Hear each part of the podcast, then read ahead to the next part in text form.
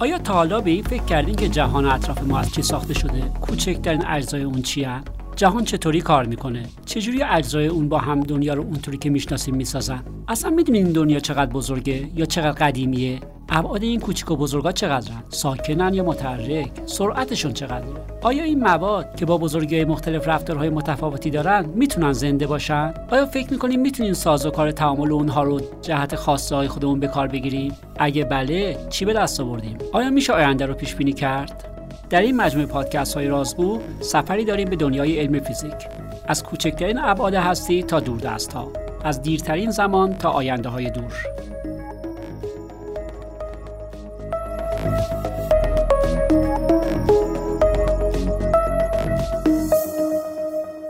دوستان و همراهان عزیز سلام به پادکست رازگو محصول جدید استودیو دانشگو خوش آمدید این مجموعه با همکاری انجمن فیزیک ایران به مناسبت سال جهانی علم و در راستای ترویج علم فیزیک به زبان مخاطب عام تهیه شده. من حمید رضا مشفق استاد فیزیک دانشگاه تهران در این مجموعه پادکست تا انتهای فصل همراه فیزیکدانان کشورمون خواهم بود. امروز میزبان دکتر یاسر عبدی استاد فیزیک دانشگاه تهران هستیم. این اپیزود جهانی در ابعاد کوچک نانو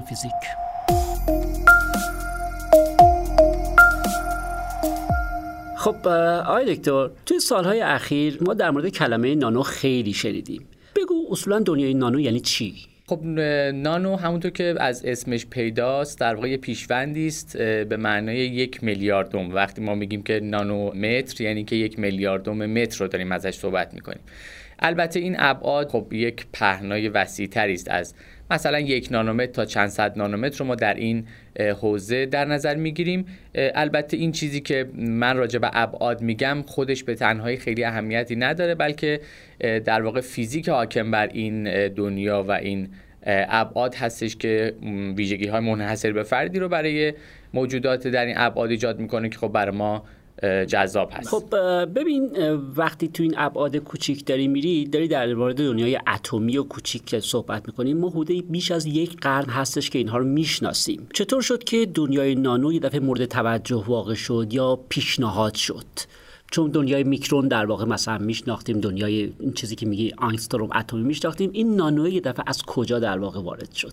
درسته. این ابعادی که داریم ازش صحبت می‌کنیم این دنیایی که داریم ازش صحبت می‌کنیم مرز بین در واقع در یک همسایگی با اتم ها سر کار داره در یک همسایگی بزرگتر با میکرو ساختارها و دنیای مشاهده پذیر ما که معمولا بهش میگیم دنیای بالک یا حالت کپی هم مرز هست. بله اوایل قرن بیستم ما مکتب کوانتوم رو داشتیم که راجع به فیزیک اتم ها و اینها صحبت می‌کرد. شاگردان همون مکتب بعدها اومدن و در واقع علم جدیدی به نام نانوفیزیک رو پایریزی کردن. مثلا ما یکی از معروف ترین اونها رو ریچارد فایمن که در واقع به عنوان اولین کسی می‌شناسیم که نانوفیزیک رو معرفی کرد و اونها رو اون دنیا رو تبیین کرد برای عموم. ایشون در سال 1959 که سخنرانی مشهوری داره که در گرد همایی انجمن فیزیک آمریکا در واقع صحبت کرده با این عنوان که there is plenty of room at the bottom. اون پایین خیلی خبرها هست. دنیای بزرگی در اون ابعاد کوچیک وجود داره که فاینمن می‌گفت من اگر بخوام در این دنیا در واقع دانشی کسب بکنم فعالیتی بکنم باید مثلا بتونم در نوک یک سوزنی دایرات المعارف بریتانیکا رو که می‌دونیم یه چیزی حدود چهل میلیون کلمه هست رو بتونیم توش جا بدیم. اگه بتونیم همچین کاری بکنیم می‌تونیم خیلی دستاوردها کسب بکنیم و خب ارزشمند خواهد خب این کاری که میگی مثلا نوشتن یک کتاب رو سری سوزن روی تار مو به معنای مینیاتوری کردن نیست. به این معنا نیستش که فقط ما چیزهای بزرگ رو ورداریم اسکیلش رو کوچیک بکنیم. فیزیک در واقع همون فیزیک باشه و کاری که تو دنیای معمول انجام میدیم و فقط بیایم کوچیکترش بکنیم. مثل کسانی که یه دونه مجسمه می‌سازن یا یه دونه مثلا ماکت می‌سازن یا این ماکت رو ورداری ببری خیلی کوچیک بکنی. این هستش یا چیز دیگری در واقع پشت این قرار گرفته؟ نه مسئله خیلی فراتر از این حرف هست. در واقع ما می‌دونیم که در این ابعاد فیزیک کاملا متفاوتی برای موجودات اون حوزه متصور هست که در ابعاد کپیشون ما این خواص رو نمی‌بینیم در ابعاد اتمیشون هم این خواص رو نمی‌بینیم. موضوع این هستش که موجوداتی که در اون ابعاد هستند دارای فیزیک کاملا متفاوت و منحصر به فردی است که ما اگر اونها رو کشف کنیم خیلی اتفاقات منحصر به فردی می‌تونه بیفته. یه مثال روشنی داری که ما قبل از این هم یه همچین چیزایی در واقع دیده بودیم و بعد ببینیم که این خواص منحصر به فرد وجود داره و در پی کشفشون باشیم. یا اینکه ما یه دفعه در واقع این به ذهنمون رسید که تو این ابعاد می‌تونه متفاوت باشه و بعد بریم بسازیم؟ بله بهتر من حالا اینطوری مطرح بکنم که ما در دوران خیلی قبلتر در قرون وسطا در روم باستان اتفاقا یک سری در واقع فعالیت ها تو اون دوران انجام شده. که نشون میده که بشر به این ابعاد دست پیدا کرده بوده به لحاظ تکنولوژیک. ولی نکته الان این هستش که دانشش رو در نیمه دوم قرن بیستم به این طرف داره توسعه میده و داره اونها رو می‌شناسه. من اگر مثال بخوام بزنم شیشهگرهای اون دوران برای شیشه های کلیسا از یک سری پودرهای طلا و نقره استفاده می‌کردن که در اون دنیا برای مردم اون دوره به صورت یک یه سری شیشه های جادویی به حساب می اومده خواستشون چی بوده؟ خواستشون این بوده که این شیشه ها که برای پنجره های کلیسا ها ساخته می شدن وقتی که تابش نور از جهت های مختلف به اینها میتابید رنگ شیشه ها عوض می شد ما الان یه جامی داریم برای پادشاهان همون دوره به نام جام لیکرگوس که در موزه بریتانیا نگهداری میشه. جالبه براتون بگم که این جام رو وقتی بهش نگاه می‌کنیم یه رنگ سبز داره اما وقتی که نور مثل نور خورشید به داخل این جام میتابه رنگش عوض میشه رنگش قرمز رنگ میشه. ما امروزه می‌دونیم که فیزیک حاکم برش چیه ولی خب در اون دوران بهش دست پیدا کرده بودن. دانشمندان امروز وقتی اونها رو بررسی می‌کنن می‌بینن که این پودرهای طلا و نقره در ابعاد چند صد نانومتر هستن. یعنی اینکه این خاصیت خود طلا و خود نقره نبوده که این اتفاق افتاده. طلا و نقره ای که پودر شده باشن این اتفاق دقیقاً. یعنی در واقع فیزیک حاکم بر اونها نشأت گرفته از از اندازه و شکل اونها. جالبه من براتون بگم که خب ما طلا رو می‌دونیم رنگش زرد طلایی نقره رنگ نقره ای داره ولی وقتی در ابعاد نانومتری اینها رو پودرش می‌کنیم رنگشون عوض میشه. مثلا طلا به رنگ قرمز در میاد نقره به رنگ آبی در میاد. و جالبه که بدونیم اینها وقتی اندازه و شکلشون هم تغییر می‌کنه رنگشون عوض میشه. یعنی ما الان مثلا یه انگشتر انگشتر طلا با یک علنگوی طلا اینا در واقع هر دوتا رنگ طلایی دارن.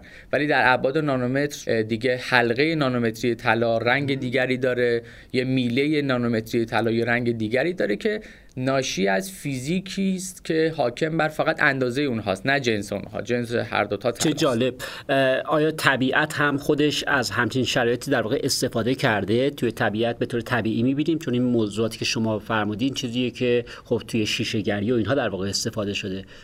خود طبیعت هم از این خاصیت استفاده می‌کنه؟ بله در طبیعت هم ما مثال های فراوانی داریم از اینکه در واقع موجودات طبیعی رو هم وقتی ما با چشم های مسلح بهشون نگاه می‌کنیم دنیای متفاوتی رو توش می‌بینیم و تجربه می‌کنیم. خب ما با چشم مسلحمون با چشم غیر مسلحمون با نور مرئیمون در ابعاد نانومتری نمی‌تونیم جستجو بکنیم. معمولا چشم ما با حتی میکروسکوپ های نوری هم می‌تونه ابعاد میکرومتری رو فقط ببینه. ولی داستان این هستش که وقتی با چشم مسلح به این دنیا نگاه می‌کنیم در واقع دنیای متفاوتی رو می‌بینیم. من به عنوان مثال بال پروانه رو مثال بزنم خدمتتون. بال پروانه رو وقتی با میکروسکوپ های الکترونی می‌بینیم و این دنیا رو کشف می‌کنیم می‌بینیم که روی بال پروانه یه سری فلس هایی وجود داره که اینها ابعاد نانومتری دارن. با فواصل نانومتری به طور منظم کنار همدیگه قرار گرفتن و حالا بال پروانه حوزه های مختلفی از این چینش های فلس ها رو داره فلس هایی با ابعاد متفاوت با فواصل متفاوت که همین ها رنگ های متفاوتی روی بال پروانه ایجاد می‌کنن. برخی از پروانه ها حالا بعضی هاشون که رنگدانه ای هستن اونها نه ولی برخی از پروانه ها ما می‌بینیم که صرفا به خاطر چینش های مختلف در واقع فلس ها روی اونها رنگ های متفاوتی رو تولید می‌کنن و جذابتر این که وقتی بال پروانه داره باز و بسته میشه و تابش نور رو اونها با زاویه های مختلف انجام میشه این رنگ ها تغییر می‌کنن و به جذابیت پروانه بیشتر و بیشتر افزوده میشه.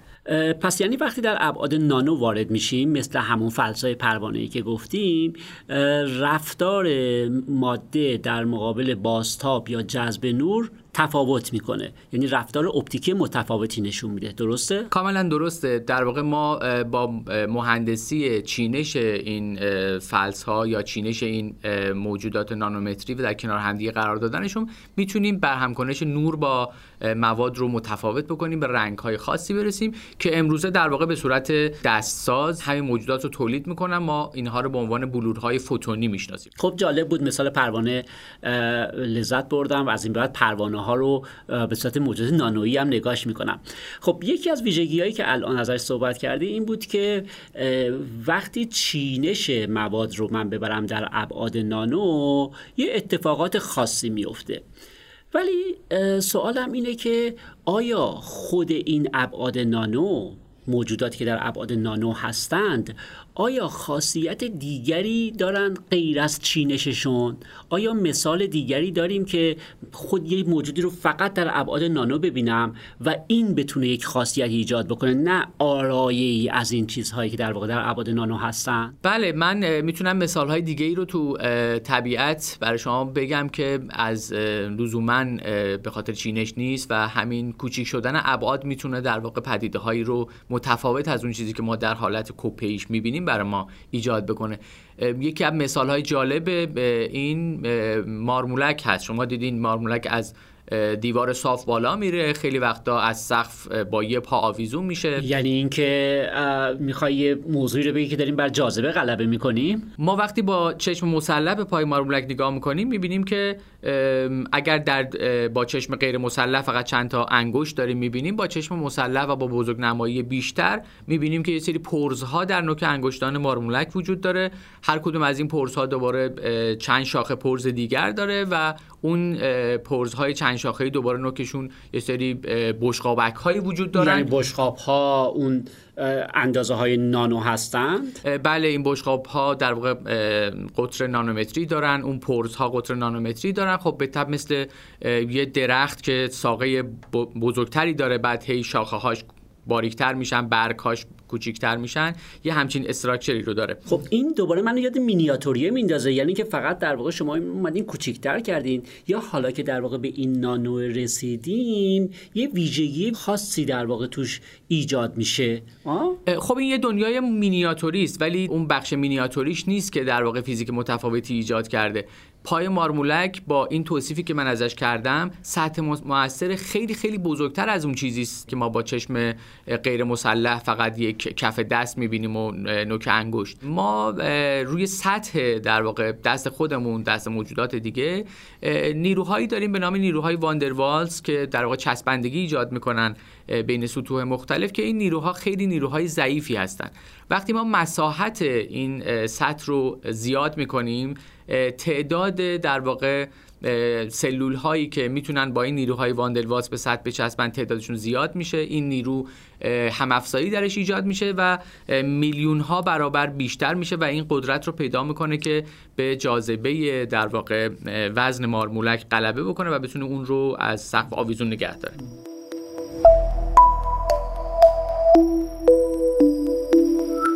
یک بار مرور بکنم ببینم چیزایی که درباره گفتی رو درست فهمیدم یا نه.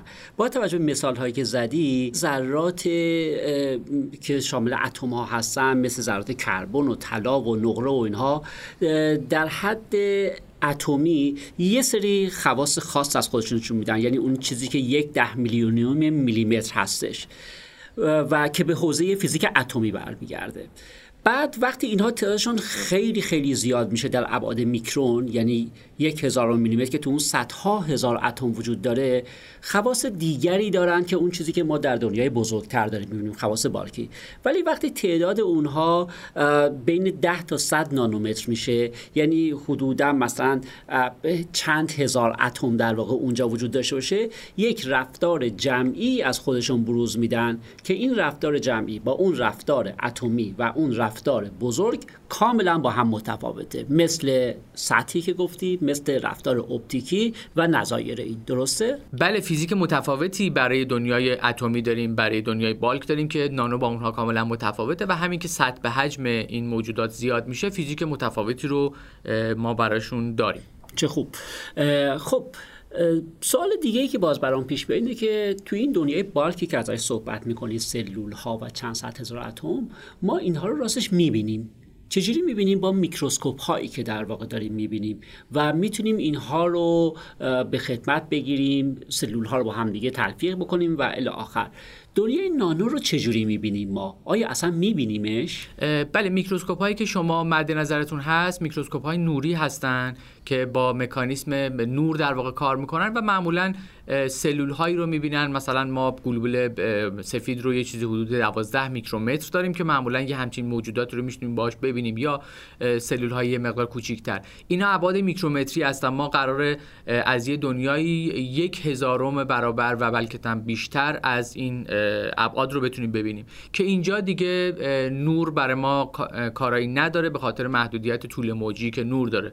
نور مرئی ما بین 400 نانومتر تا 700 نانومتر طول موج داره و بنابراین نمی‌تونه دنیای کمتر از این رو ببینه. اینجاست که ما میریم سراغ الکترون ها و بخش وسیع از تکنیک های دیدن دنیای نانو مربوط میشه به میکروسکوپ های الکترونی. البته خب همونطور که ما در دنیای کوپیمون هم داریم در دنیای بزرگترمون هم داریم ما افراد نابینامون برای دیدن دنیا دنیای اطراف خودشون برای لمس دنیای اطراف خودشون معمولا از دستشون استفاده می‌کنن و در واقع از حس لامسهشون استفاده می‌کنن. ما یه تعداد میکروسکوپ های دیگری داریم که بهشون میگیم میکروسکوپ های probe ی که در واقع همون انگشت نابینا رو در اصل در ابعاد نانومتری به صورت یه probe ی در آورده و روی سطح دنیای نانو scanning انجام میده و اون دنیا رو درک و دریافت می‌کنه و حتی می‌تونه دستکاری در اون دنیا هم انجام بده. یعنی اینکه ما از موجوداتی که در ابعاد نانو یا حتی کوچکتر از اون هستند که الکترون ها ازش صحبت می‌کنیم ما میریم این ذرات نانویی رو در واقع یه جوری لمسش می‌کنیم و دستکاری روشون می‌کنیم. درست میگم؟ دقیقا همینطوره. در واقع ما حدودا 20 سال بعد از اینکه فاینمن اون مسئله نوشتن دایره معارف بریتانیکا بر روی نوک سوزن رو مطرح کرد. دستگاه های میکروسکوپ های پروبی مثل STM مثل AFM و امثال اینها تونستن دستکاری های اتمی انجام بدن. یعنی اتم ها رو جابجا بکنن و این دنیای نانومتری رو بسازن. مثلا یک حلقه نانومتری بسازن و امثال اینها که حدود سال 1981 این اتفاق افتاد و بشر تونست به این تکنولوژی دست پیدا بکنه که بتونه در این ابعادی همچین کارهایی انجام خب حالا که به اینجا رسیدیم و تونستیم این موجودات در ابعاد نانو رو دستکاری بکنیم به جز اون مثال های طبیعی که برای من زدی مثل پای مارمولک پروانه و از این دست آیا تو این دستکاری ها ما تونستیم موجودات جدیدی رو به دست بیاریم که قبلا در واقع نداشتیم. یعنی اتم ها رو در حد نانو خودمون در کنار همدیگه قرار بدیم و یک موجود جدید درست بکنیم با ویژگی های نانو. بله دکتر بشر در واقع تونست از در حوالی سال 1985 یک ذره نانومتری به قطر یک نانومتر درست بکنه به نام C60 این نانو ذره C60 که قطر یک نانومتر داره یک کره است مثل توپ چلتیکه. که از 60 اتم کربن تشکیل شده. شما اگر توپ فوتبال رو توپ چلتیکه فوتبال رو تو هر گوشش یه اتم کربن قرار بدید همون مولکول سی 60 به وجود میاد. کربن عجب موجود عجیبیه ها. ما الماس ازش داریم دوده داریم گرافیت داریم و الان هم که یه چیز جدید داری به میگه توپ فوتبال کربنی در واقع دارم بله در واقع درست میفرمایید. ما دوده رو داریم که یک موجود نرم و بیخاصیتیه. الماس رو داریم که می‌دونیم خاصیتاش رو یه موجود شفافی که رسانه الکتریکی نیست. گرافیت رو داریم که رسانه الکتریکی است. حالا جالبه بگم که در واقع ما نانولوله کربنی هم داریم. نانولوله کربنی که در واقع یک ورقه از ورقه های گرافیت yourself رو که بهش میگیم گرافین رو اگر داشته باشیم و به صورت لوله درش بیاریم این میشه نانولوله کربنی که خواص منحصر به فرد و ویژه‌ای داره. با این لوله ها می‌تونیم لوله کشی هم بکنیم؟ بله در واقع نان لوله رو میشه در واقع یه جایی قرارش داد یه جای مشخصی اونا رو میشه خمش کرد. و جالبه که به شما بگم که از این نانولوله ها برای دراگ دلیوری استفاده می‌کنن. یعنی مثل کپسول های دارو که داخلش دارو قرار داره داخل اینها هم دارو میریزن داخل بدن میره و بعد در واقع خودش حل میشه و دارو رو در واقع در محل مناسبش قرار میده. در واقع کار دیگه ای که باش می‌کنن مثل لوله کشی میمونه فیلتر کردن آب. این لوله ها می‌تونن املاح آب رو نمک آب رو از خودشون عبور بدن و در واقع خالص سازی آب رو انجام بدن که می‌تونه خیلی جذاب باشه. خب پس واقعا یک دنیای جدیدی تو اون دنیای میکروسکوپی برام الان باز شد. در مورد ویژگی هاش برام زیاد صحبت کردی. می‌تونی یه خورده کمی تر بهم بگی که این ویژگی ها چه هستند به جز اینکه حالا اینا مثل لولن و شکل و شمایلشون چیه؟ بله به خاطر فیزیک متفاوتی که حاکم هست برای نانولوهای کربنی خواص منحصر به فردی داره. به طور کمیتر اگه بخوام خدمتتون بگم مقاومت کششی نانولوی کربنی 63 گیگاپاسکاله. یعنی اینکه اگر یه تناب یه میلیمتری از نانولوی کربنی شما بسازی می‌تونه وزن حدود 6.5 تن رو تحمل بکنه که خب خیلی مقاومت بالایی به حساب میاد. یا اگر راجع به رسانندگی الکتریکیش خدمتتون بگم خیلی ویژه است. ما رسانه ها رو معمولا یا رسانه داریم یا نیم رسانه داریم یا عایق داریم. نانوله های کربنی بسته به قطر اونها می‌تونن در واقع رسانه باشن می‌تونن نیم رسانه باشن که این ویژگی منحصر به فردی است با در واقع رسانندگی الکتریکی خیلی خیلی بالاتر از در واقع چیزایی مثل مس که می‌شناسیم. و جالبه که بگم در واقع رسانندگی حرارتیش هم نسبت به مس ده برابر بالاتره. یعنی اینکه اگر جریانی هم از اون عبور بکنه در واقع اتلاف حرارتی نخواهد داشت و گرم نمیشه و نمیسوزه و پاره نمیشه. این خیلی منحصر به فردش می‌کنه. خیلی هیجان انگیزه. احتمالا شعبده بازا و اینا که اجسام بلند می‌کنن شاید نانولوله کربنی بهش وصل کردن. بله بله ممکنه که بتونن همچین کاری بکنن. و نکته دیگه هم که گفتی اینه که از یک ماده مشخص فقط در واقع با تغییر شکلش در ابعاد نانو شما می‌تونید رسانه‌های های مختلف و رسانه الکتریکی مختلف ازش بگیرید. بله همینطوره. با اینکه در واقع جنسش یک جنس مشخصی است با تغییر اندازه می‌تونه رسانندگی متفاوتی داشته خب این نانوها رو چجوری این ورقه رو لوله می‌کنید؟ این لوله کردن واقعا یعنی چی؟ با چه ابزاری این کار رو انجام میدی؟ بذارید من یه خورده ملموستر بگم. البته در دنیای تکنولوژی نانو این کار رو نمی‌کنن ولی اگر این مثال رو بزنم ملموستر میشه. شما فرض کنید که گرافیت ما داشته باشیم. گرافیت ورقه هایی است از اتم های کربنی. این ورقه ها رو میشه از همدیگه جدا کرد.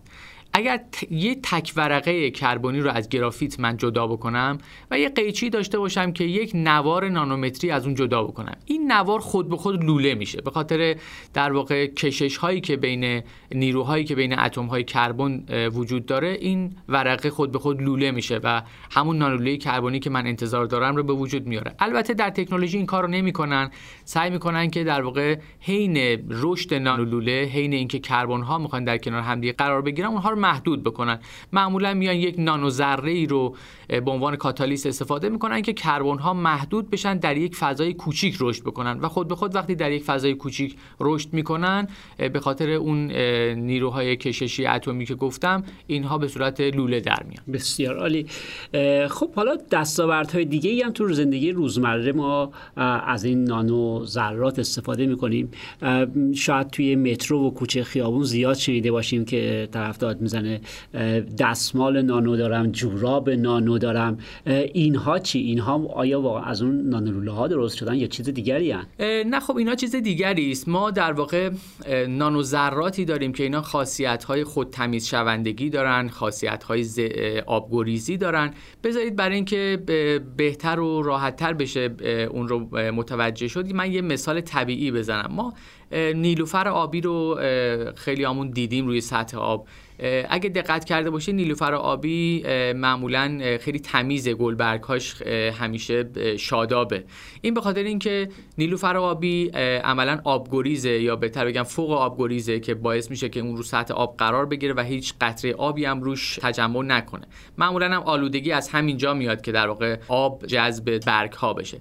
وقتی که با چشم مسلح به برگ ها و گل برگ های نیلوفر آبی نگاه می‌کنیم می‌بینیم که اونجا هم یک سری ساختارهای نانومتری وجود داره. یعنی سلول هایی که تشکیل دهنده برگ ها و گل برگ های نیلوفر آبی هستن اینها ابعاد نانومتری دارن. همین ابعاد نانومتری اون رو فوق آبگریز کرده. یعنی چی؟ یعنی که وقتی ما در دنیای نانو سطح مؤثر ساختارمون رو افزایش میدیم ذرات اگر آبگریز هستن فوق آبگریز میشن و آب رو از خودشون دور می‌کنن. این به این معنی است که بله اگر من یک سری ذرات آبگریز رو در ابعاد نانومتری در بیارم اینا فوق آبگریز میشن و میشه در واقع اسپری های از اونها ایجاد کرد که روی پارچه ها قرار پوشش داد و پارچه ها رو خود تمیز شونده کرد. امروز از این پوشش ها برای روی سطوح کاشی ها و دیوارها و جاهای مختلف توی دیواره های استخر رو اینا استفاده می‌کنن برای اینکه اونها رو در واقع از آلودگی مسون بدارن که این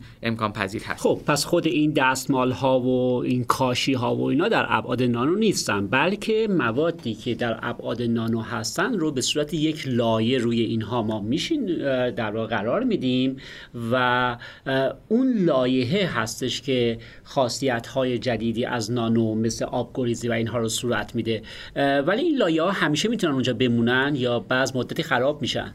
بله خب این پوشش ها می‌تونن به مرور پاک بشن ولی اینو توجه داشته باشیم که با توجه به اینکه اینها نانو ساختار هستن و سطح حجم بالایی دارن و گفتیم که نیروهای واندروالز قوی بینشون حاکم هست بیشتر از پوشش های معمولی اینها پایداری دارن.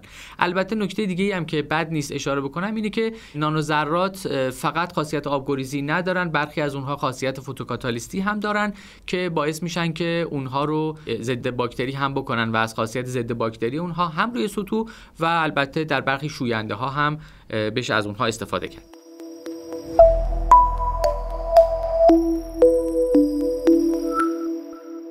مواردی رو که تا حالا گفتی همه یا یه جوری از طبیعت الهام گرفته شده بود یا از خواص این موجوداتی مثل نانولوله ها و اینا استفاده کردی روی موجودات دیگری که داشتیم؟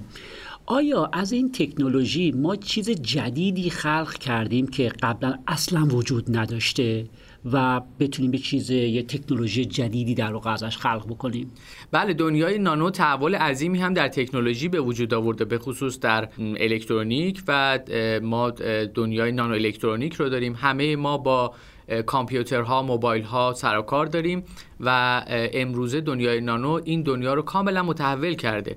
همه اینها یه پردازنده دارن که این پردازنده ها متشکل از تعداد زیادی ترانزیستور هست. وقتی ترانزیستورها به ابعاد نانومتری می‌رسن ما می‌تونیم در یک مساحت مشخصی از پردازنده ها سی پی ها تعداد زیادی از این ترانزیستورهای نانومتری رو قرار بدیم. هر کدوم از این ترانزیستورها وظیفه صفر و یک کردن رو دارن. یعنی هر کدوم از اینها یک بیت به شمار میان. حالا اگر شما تعداد این ترانزیستورها رو در ابعاد مشخصی وسیع بکنیم به خاطر کوچیک شدن سایز اونها. می‌تونید تعداد بیت های بیشتری داشته باشیم و پردازنده ها با سرعت خیلی بالایی کار بکنن. خب این یعنی اینکه ما ترانزیستورها رو که در ابعاد نانو داریم بررسی می‌کنیم این یعنی فقط صفحات مربوط به ترانزیستور رو کوچیک کردیم یا اینکه بجز اینکه این کوچیک شده و تعداد زیاد شده یک خاصیت جدید یک ویژگی و فیزیک جدید رو برای ما به ارمغان میاره که اون ترانزیستورهای قدیمی میکرویی در واقع برای ما نداشته. اتفاقا ویژگی اصلیش از اون فیزیک متفاوتش میاد.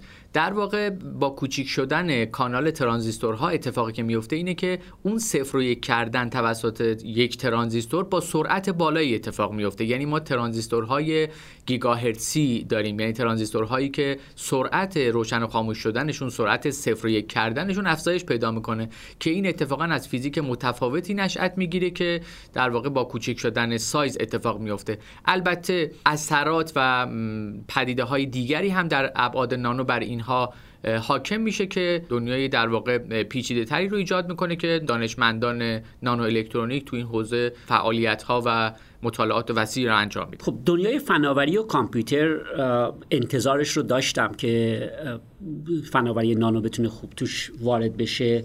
اما یه بخش دیگری که برای کل جامعه خیلی خیلی مهم هستش حوزه تندرستی و سلامت هستش. آیا نانو فیزیک در حوزه پزشکی سلامت و اینجا هم دستاورد نوینی برای ما داشته؟ در حوزه سلامت هم موارد متعددی داریم. خب انواع کرم های پوستی به خصوص کرم های ضد آفتاب. در داخلشون نانو ساختارهای معمولا زینک اکساید به کار رفته که خب می‌دونیم این روزا این روزا خیلی هم استفاده میشه.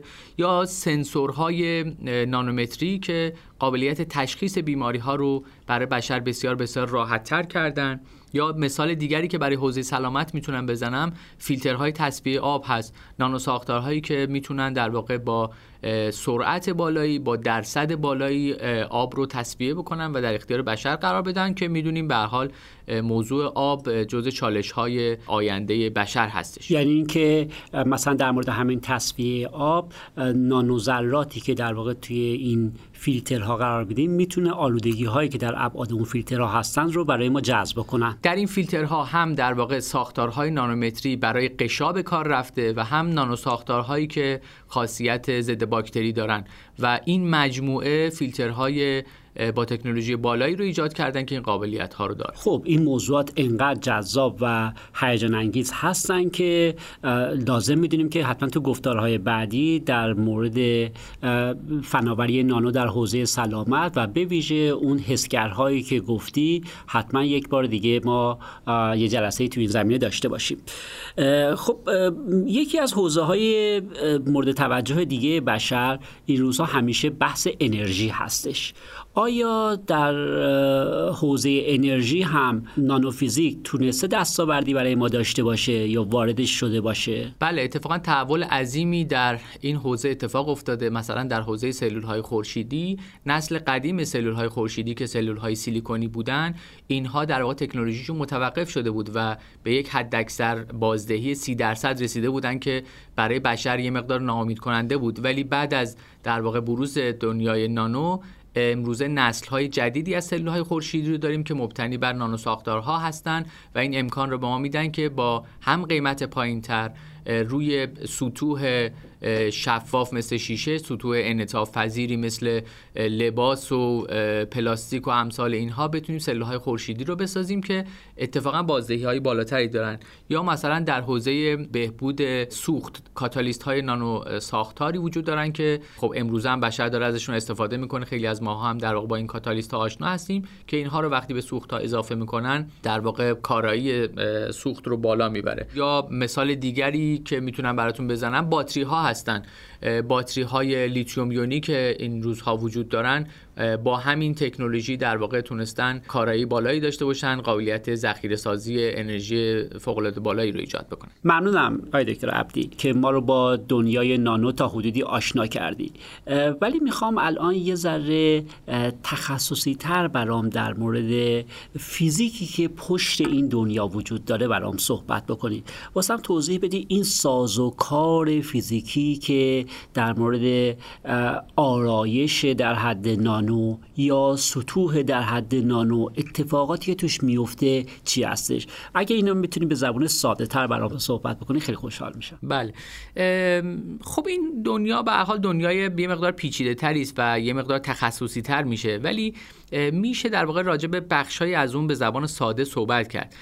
من می‌تونم در واقع پدیده هایی که در این حوزه بروز می‌کنن رو دو دسته بکنم. یه دسته پدیده هایی که برمیگرده به اضافه شدن سطح موثر نانو ساختارها و بخشی از این پدیده برمیگرده به فیزیک کوانتوم که خب می‌دونیم در واقع دنیای متفاوتی داره. حالا من اگر بخوام مثال بزنم که یه خورده عینی تر بفهمیم راجع به چی داریم صحبت می‌کنیم شما فرض بکنید که یک کره طلا داریم به قطر 25 نانومتر. طلا که به قطر 25 نانومتر باشه تعداد اتم هایی که روی سطحشون قرار می‌گیرن نسبتش به تعداد اتم هایی که روی حجمش قرار می‌گیرن این نسبت 10 درصد یعنی 10 درصد اتم های طلا به قطر 25 نانومتر روی سطح اون قرار دارن. از طرفی اگر من در واقع ابعاد رو باز کوچیکتر بکنم طلای به قطر 10 نانومتری رو بخوام مثال بزنم طلای به قطر 10 نانومتری 25 درصد از اتم هاش روی سطح قرار می‌گیره. خب اتم های حجمی با اتم های دیگر طلا از چپ راست بالا پایین جلو عقب به اتم های دیگه متصل هستند و در واقع این نیروها حاکم بر فیزیک اونها هستش. در حالی که اتم های سطحی همسایه های کمتری دارن و به تب فیزیک متفاوت و نیروهای متفاوتی رو دارن تجربه می‌کنن. بنابراین بهتره که ما فیزیک سطح رو از فیزیک بالک جدا بکنیم. و همین مسئله منجر به فیزیک متفاوت در حوزه نانو میشه به خاطر اینکه سطح در واقع نانو ساختارها برای ما اهمیت داره. خب من این ریزه روشنتر بکنم. منظور شما سطح قابل مشاهده که نیستش. چون مثلا کف دسته که داریم صحبت می‌کنیم سطح قابل مشاهده بیرونی ما همون قدری هستش که در واقع اتم ها تو اونجا قرار گرفتن. ولی نسبت تعداد اتم های روی سطح به تعداد اتم های حجمی در مواد نانو بیشتر شده و به عبارتی سطح مؤثری که از این دانه ها دارن با یه ماده دیگری تعامل می‌کنن بیشتر میشه. و الا کف دست من سطحش کاملا مشخص هستش 5 سانتی مربع ولی تعداد اتم هایی که روی سطح هستن احتمالا متفاوت خواهد بود. بله همینطوره. اون چیزی که ما در واقع مشاهده می‌کنیم سطح قابل مشاهده ما اون تغییر نکرده ولی سطح میکروسکوپی ما که در واقع همون اتم های سطحی است. اون افزایش پیدا می‌کنه که من اون رو به عنوان سطح موثر در نظر می‌گیرم. وجه دوم چی؟ بخشی که مربوط به کوانتوم هستش چجوری وارد داستان میشه؟ بله وجه دوم هم کاملا از فیزیک کوانتوم نشأت می‌گیره. در فیزیک کوانتوم ما به این معتقد هستیم که در سایز کوچیک انرژی ها گسسته هستند مثلا اگر بخوایم مثال بزنم همین مدل در واقع مدارهای الکترونی که بور برای اتم ها گفته که الکترون ها انرژی های گسسته و مشخصی دارن این در ابعاد نانو هم حاکم هست. در ابعاد نانو با کوچک شدن سایز انرژی ها گسسته میشه و همین گسسته شدن انرژی ها فیزیک متفاوتی رو ایجاد می‌کنه. خب بگن این که نقطه کوانتومی که شما در نظر صحبت می‌کنید که متشکل از چند صد یا هزار در واقع اتم هستش این رفتارش با اون تک اتم ها فرق داره. اینطوری در واقع بگم که برای تک اتما شما طیف اتمی دارید. وقتی که در واقع اینها تعدادشون بیشتر میشه یک طیف نانویی متفاوت داریم می‌بینیم. بله در واقع ما اگر یک ذره نانومتری داشته باشیم یا ذره کوانتومی نقطه کوانتومی بهش بگیم الکترون های داخل اون انرژی های متفاوتی دارن نسبت به یک کره بزرگتری که در واقع الکترون های داخلش می‌تونن هر انرژی رو بگیرن به طور پیوسته انرژیشون تغییر بکنه. و همین تغییرات در انرژی می‌تونه فیزیک متفاوتی رو رقم بده یعنی توی ماده بالکی که شما در نظر می‌گیرید الکترون ها خیلی محبوس نیستن توی منطقه کوچیک بلکه می‌تونن از یه اتم به سادگی به اتم های دیگر در واقع برن و اون خواصی که در چیزی که به عنوان حالت جامد و اینها می‌شناسیم نظریه نوارها در واقع براشون پیش میاد. اما توی ماده نانویی این اتفاق نمیفته نه در ابعاد نانومتری اون ساختارهای نواری به هم می‌خورن و ما انرژی های گسسته ای رو داریم. خب نانو ساختارها رو برام معرفی کردی چند تا نمونه ازشون برامون آوردی. اینکه چجوری الان ما توی حوزه های مختلف ازش استفاده می‌کنیم رو به ما نشون دادی. ولی چه خیال پردازی هایی بر اساس این ویژگی ها برای آینده داریم که هنوز محقق نشده. ولی ابرهایی که دور سرمون هستش میگه که اگر این بشه چه شود؟ چه چیزهایی رو می‌تونی تو این زمینه به من نوید بدی که شاید در آینده های نزدیک یا دور بهش دسترسی پیدا بکنیم. بله میشه متصور شد که در صنایع مختلف تحول های عظیمی اتفاق بیفته. مثلا میشه ورشکستگی صنایع فولاد رو پیش بینی کرد با در واقع تجاری شدن ساختارهای نانو که گفتیم مقاومت مکانیکی خیلی بالایی دارن به احتمال قوی صنایع فولاد ورشکسته خواهند شد به خاطر اینکه ما دست پیدا می‌کنیم به کامپوزیت هایی که سبک هستن ولی مقاومتشون چند صد برابر فولاد هستش. یا مثلا فرض بکنید چیزی که پیش بینی میشه کرد خدافزی کردن با جراحی سنتی هست.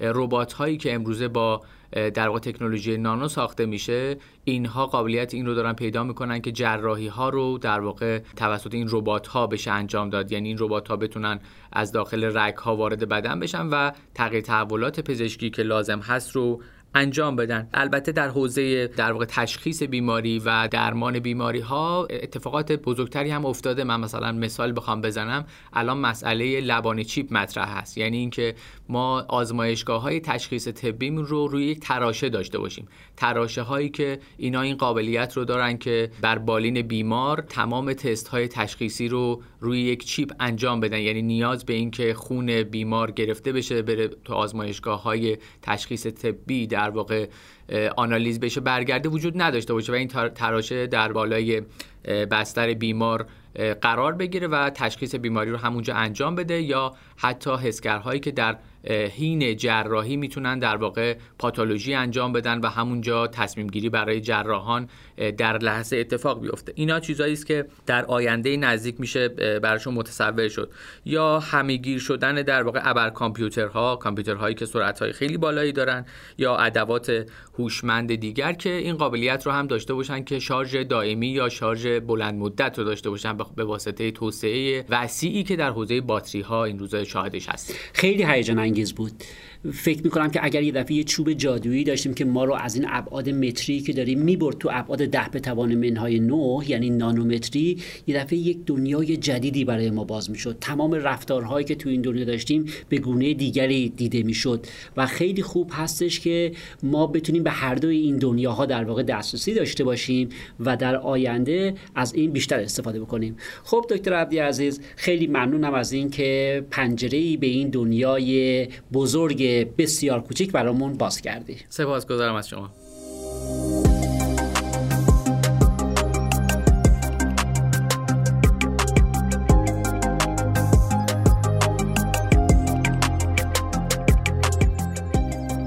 از اینکه شنونده اپیزود اول رازگو بودید از شما متشکرم. ما رو می‌تونید در بسترهای Castbox، Google Podcast، Apple Podcast و اینستاگرام بشنوید و دنبال کنید. من حمید رضا مشفق، استاد فیزیک دانشگاه تهران هستم و روزهای خوب و سرشار از سلامتی رو براتون آرزو می‌کنم.